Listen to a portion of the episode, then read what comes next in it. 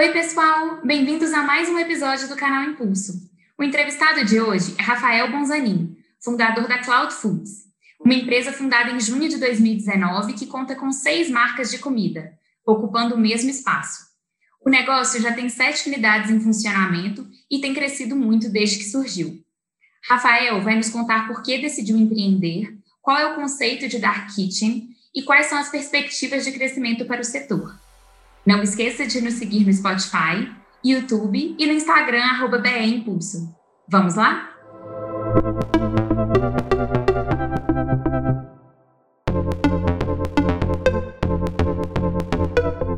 Como que foi sua história até decidir empreender? Que tipos de cursos você já fez para aprender sobre essa área de administração, de, de empreendedorismo em si? Como é que foi tudo isso? Comecei cursando administração na FGV e já no primeiro semestre identifiquei o produto que na época acho que era um, um helicóptero de controle remoto. Achei ele na China, assim, em 2003.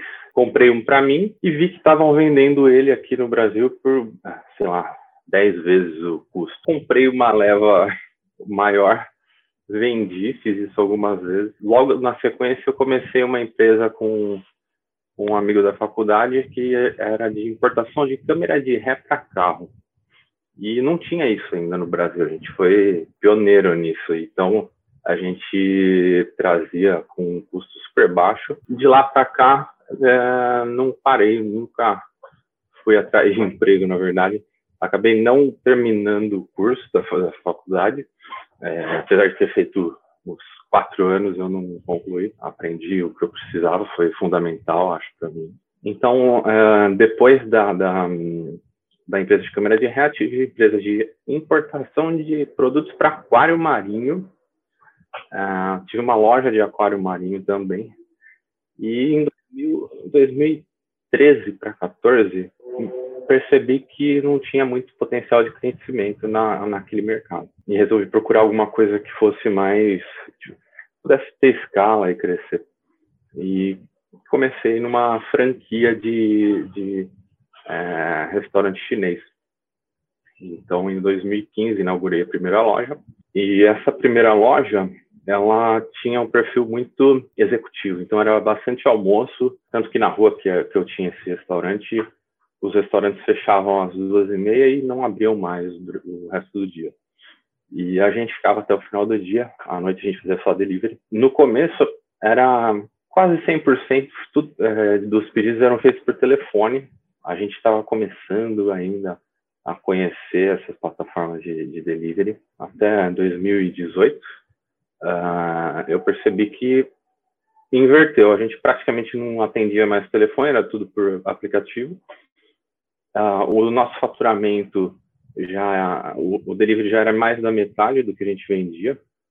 Então, imagina, a gente, tava, a gente tinha um, um, custo de ocupação muito grande, porque a gente precisava de um ponto legal onde as pessoas passavam. Né? Então, eu comecei a pensar, por que eu estou nesse ponto, pagando esse aluguel alto, tendo é, todo esse staff para atender os clientes, tem manutenção de mobiliário, ar-condicionado, um monte de coisa que precisa ter na estrutura de um restaurante. E comecei a me questionar por que, que eu não fazia o que eu estava fazendo na rua de trás, por exemplo, que o, aluguel era menos da metade. E também pensando, olhando meus funcionários em alguns momentos sem fazer nada, porque efetivamente não tinha nada para fazer em alguns momentos, pensei, eu tenho aqui uma fritadeira, tenho um cozinheiro, tenho estoque, tenho tudo pronto, por que, que eu não vendo, sei lá, frango frito? Eu comecei com a ideia de, de frango frito na época veio a ideia então de, bom, se eu posso vender frango frito, posso vender o que eu quiser a partir da, da minha cozinha. E aí, em 2019, bem no, acho que dia 2 de janeiro de 2019, com o meu sócio Tiro, a gente começou a trabalhar na Cloud Foods é, em full time. Até maio, a gente lá, construiu quatro marcas, cardápios, fotos, é, receituário, ficha técnica, é, coisas que consumiram bastante tempo. Até 2019, eu, eu acabei comprando duas lojas da mesma rede, então eu estava com três unidades. Uma era no, atrás do shopping Morumbi, uma na Vila Olímpia e uma no Ipiranga. Em maio eu fechei a unidade do Morumbi, fechei a unidade da Vila Olímpia, que eu pagava um aluguel, nos dois eh, casos o aluguel era muito alto. E fui no meio do caminho, ali no Brooklyn, onde fica a nossa cozinha principal hoje, pagando um terço do que eu pagava de aluguel. Só uma portinha para entrar e uma janelinha para sair os pratos que, que os pedidos dos clientes. E fiquei com essa do Piranga. E a gente começou então com o Yakisoba Panda. É, eu saí da rede que eu era franqueado. Yakisoba Panda, o Puka Poke, o Temaki Kaze e o Açaí da Nasci. Então eram é, são marcas né, que têm bastante sinergia dos produtos e acompanhamentos e, e pré-preparos e tudo mais. Depois a gente lançou a Marmitaria da Fazenda, a Marmitaria da Fazenda, inclusive, ela nem estava prevista para ser lançada. A gente tinha outras marcas ainda no caminho, mas eu estava acostumado com o movimento de salão no almoço muito forte. Então, eu tinha é, uma equipe grande no almoço, né, que eu acabei juntando as duas equipes. E aí eu via aquilo tudo parado na hora do almoço e só à noite que tinha movimento. Acabou sendo uma, uma boa, a gente fez um lançamento até bem rápido, conseguiu estabelecer é, um volume de vendas bacana bem rapidamente também. Em junho, nós recebemos o primeiro franqueado, é, e aí no decorrer de 2019, mais três, hoje somos seis unidades, tendo as minhas duas próprias e quatro franqueados. Lançamos também a Esfirraria Gadir, no final de 2019. Então, temos seis marcas hoje, saindo, cada, cada uma dessas cozinhas tem um CNPJ um PDV, né, um, um, computador onde toca o pedido, tem uma estrutura única para fazer, na verdade são sete restaurantes, é, são as seis marcas e mais um que é a Cloud Foods mesmo, que é um restaurante onde você encontra todos os produtos. E agora a gente está para lançar uma marca de salada, vai complementar bem o nosso, uh, nosso cardápio como um todo, né? E deve estar saindo até o final desse mês. E tem mais outras duas marcas aí para sair até o final do ano, todas no mesmo esquema de Dark Kitchen. E no Ipiranga, inclusive, tinha salão, é, não tem mais hoje, é só delivery. No final das contas, a gente fez essa mudança em 2019 e a gente é, já estava bem estabelecido com uma operação é, redondinha, tudo funcionando bacana. Não sei se foi sorte, apesar dos pesares, apesar da situação como um todo, né? A gente teve um crescimento bem bacana com, com, com a pandemia. Apesar de ela ter atrasado o lançamento de, de duas marcas que eram para no ano passado, e também nosso processo de expansão. A gente está com um plano aí de expansão, a gente deve começar esse ano ainda por modelo de franquia e também cozinhas próprias também. E Rafael, é, quando que você teve a ideia de criar esse modelo de negócio? Você chegou a estudar esse modelo de negócio? Chegou a fazer cursos em outros lugares? Como foi?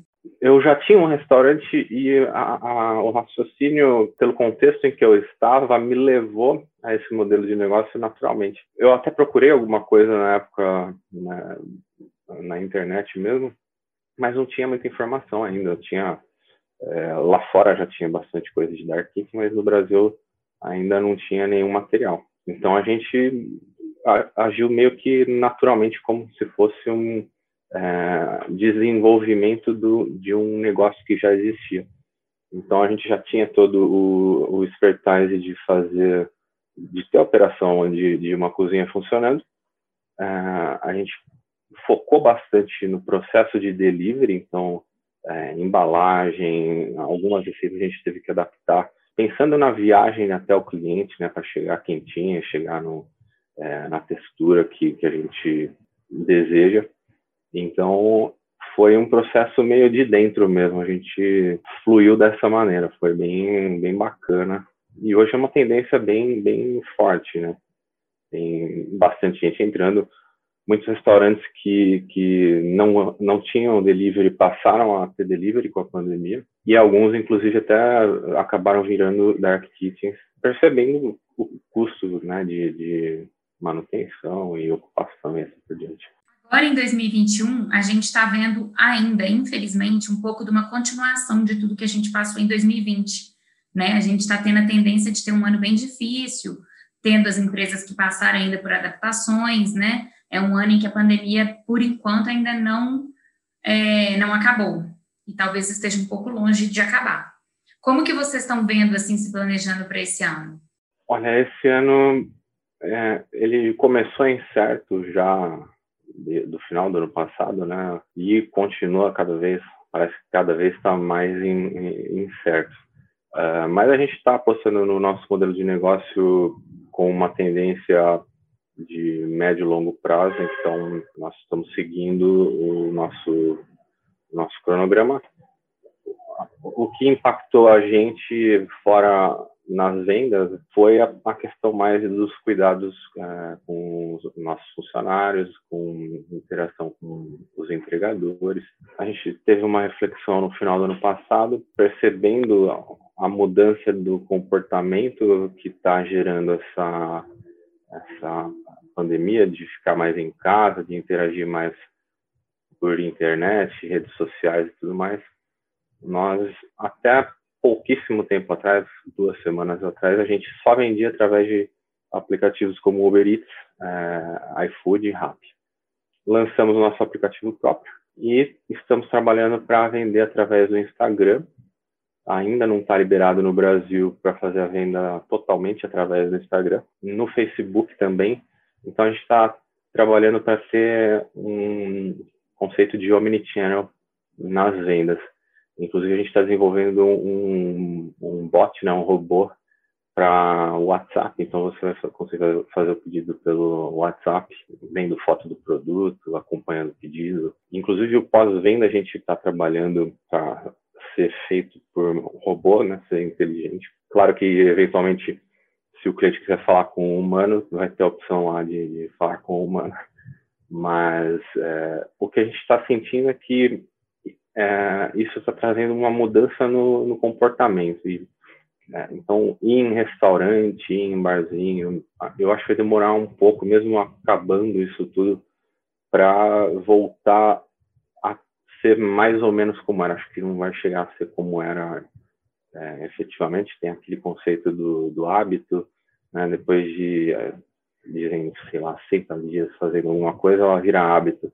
A gente já está mais de um ano aí então já virou um hábito todo todo esse ritual que a gente vem tendo. Então enxergando isso a gente está buscando agora alcançar os clientes de uma forma mais natural é, nas redes sociais, por WhatsApp, uma coisa mais humanizada apesar de virtual. Então para esse ano a gente está tá indo para esse caminho de, de múltiplos canais de venda. E você pode falar um pouco em números, qual que é o alcance de vocês hoje? Bom, somos seis unidades, nós temos uma em Ribeirão Preto, cinco em São Paulo, fazendo uma média de 35 a 40 mil pratos por mês e está tendo um crescimento mês a mês bem consistente. Para esse ano a gente está projetando um crescimento de ano a ano, né, ano sobre ano de mais de 50%, sem considerar a parte da expansão, né, só com o que a gente está operando hoje. Com relação ao, ao nosso negócio, a gente está bem otimista, apesar uh, do contexto como um todo uh, ser incerto e, e isso acaba uh, repercutindo em toda a economia. Então, a gente está sendo bem cauteloso, mas otimista ao mesmo tempo. Tem quando vocês resolveram crescer e realmente implantar a operação, vocês contaram com investimento externo? Vocês participaram de rodada de investimento? A gente começou com os nossos próprios recursos, fora a parte de operações, tem a estrutura da franqueadora, né, que é, é, envolve as marcas, envolve é, esses serviços de assessoria, esses custos relacionados a ela. Todos foram próprios, a gente teve contato de alguns investidores, mas não, não, não achamos que estávamos prontos no momento em que fomos abordados.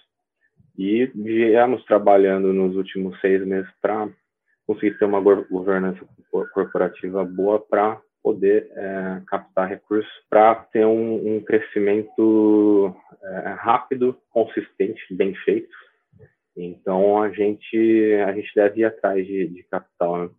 é, esse ano ainda. A gente está se preparando para isso, deixando a casa em ordem, porque é, foi uma foi uma loucura. A gente fez bastante coisa em, em, com pouco recurso, né? Então é, foi aquele negócio de, de, montar a nave enquanto ela estava voando. E vocês aí em São Paulo, vocês têm algum grupo a que vocês se assemelham? Ou alguns grupos que são inspirações, que já tiveram trabalhos e movimentos parecidos com os seus? Como é?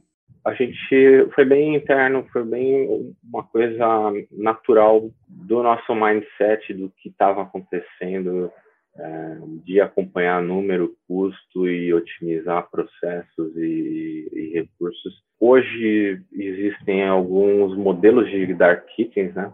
Então tem cozinha compartilhada, por exemplo, que são hubs com várias empresas em um único lugar. Tem cozinha é, é só uma como a nossa e no nosso caso é multimarcas. É, eu não eu pesquisei bastante, eu estou sempre acompanhando o mercado.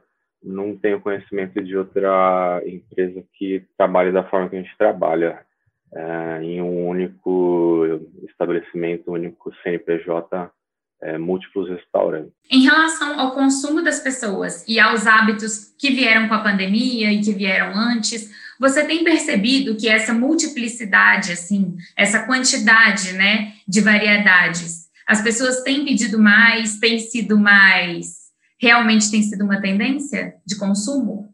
Sim, sim, a gente notou um aumento bem significativo no consumo através de vale-refeição. Utilizavam esses vale-refeições nos restaurantes. Agora, com home office, acaba indo para o delivery. Um fato bem, bem notório que, a gente percebeu. É, fora o movimento de almoço com ticket um pouco mais baixo do que o normal. E a gente vem fazendo um trabalho de aproximação dos clientes com as outras marcas, porque o cliente pode ter conhecido, por exemplo, o Puka Poke através do iFood, vamos supor, mas ele não sabe que a gente tem outras é, outras marcas. Então a gente vem trabalhando para que ele ele tenha conhecimento disso e possa até usufruir, porque tem tem aquele negócio de eu gosto de sushi, minha esposa não gosta, então é, não dá para comer sushi, não dá para fazer pedido. Pedindo com a gente, é, dá para dá para pedir de vários tipos de comida, não tem desculpa para não haver um, um, entendimento entre todo mundo para pedir. Tá certo, Rafael. Tem alguma coisa que você queira acrescentar, que você queira falar sobre os negócios, sobre o mundo do empreendedorismo, dicas de leituras ou hábitos que você queira acrescentar? Especialmente agora é um momento de, de dar uma parada e, e tentar olhar de fora o, o, seu negócio, tentar ver outras possibilidades e quais são as tendências de consumo. Eu vejo, por exemplo, o, o Pix, o Instagram colocando a loja é, do nada, né? No final do ano passado, começou a aparecer a lojinha lá no Instagram. Então, está havendo uma movimentação sem a gente perceber direito e eu acho que é legal ter sempre uma, uma reflexão sobre a que, que isso vai levar no futuro e como o nosso negócio pode se adaptar ou, ou é, aumentar com, com, com essas tendências.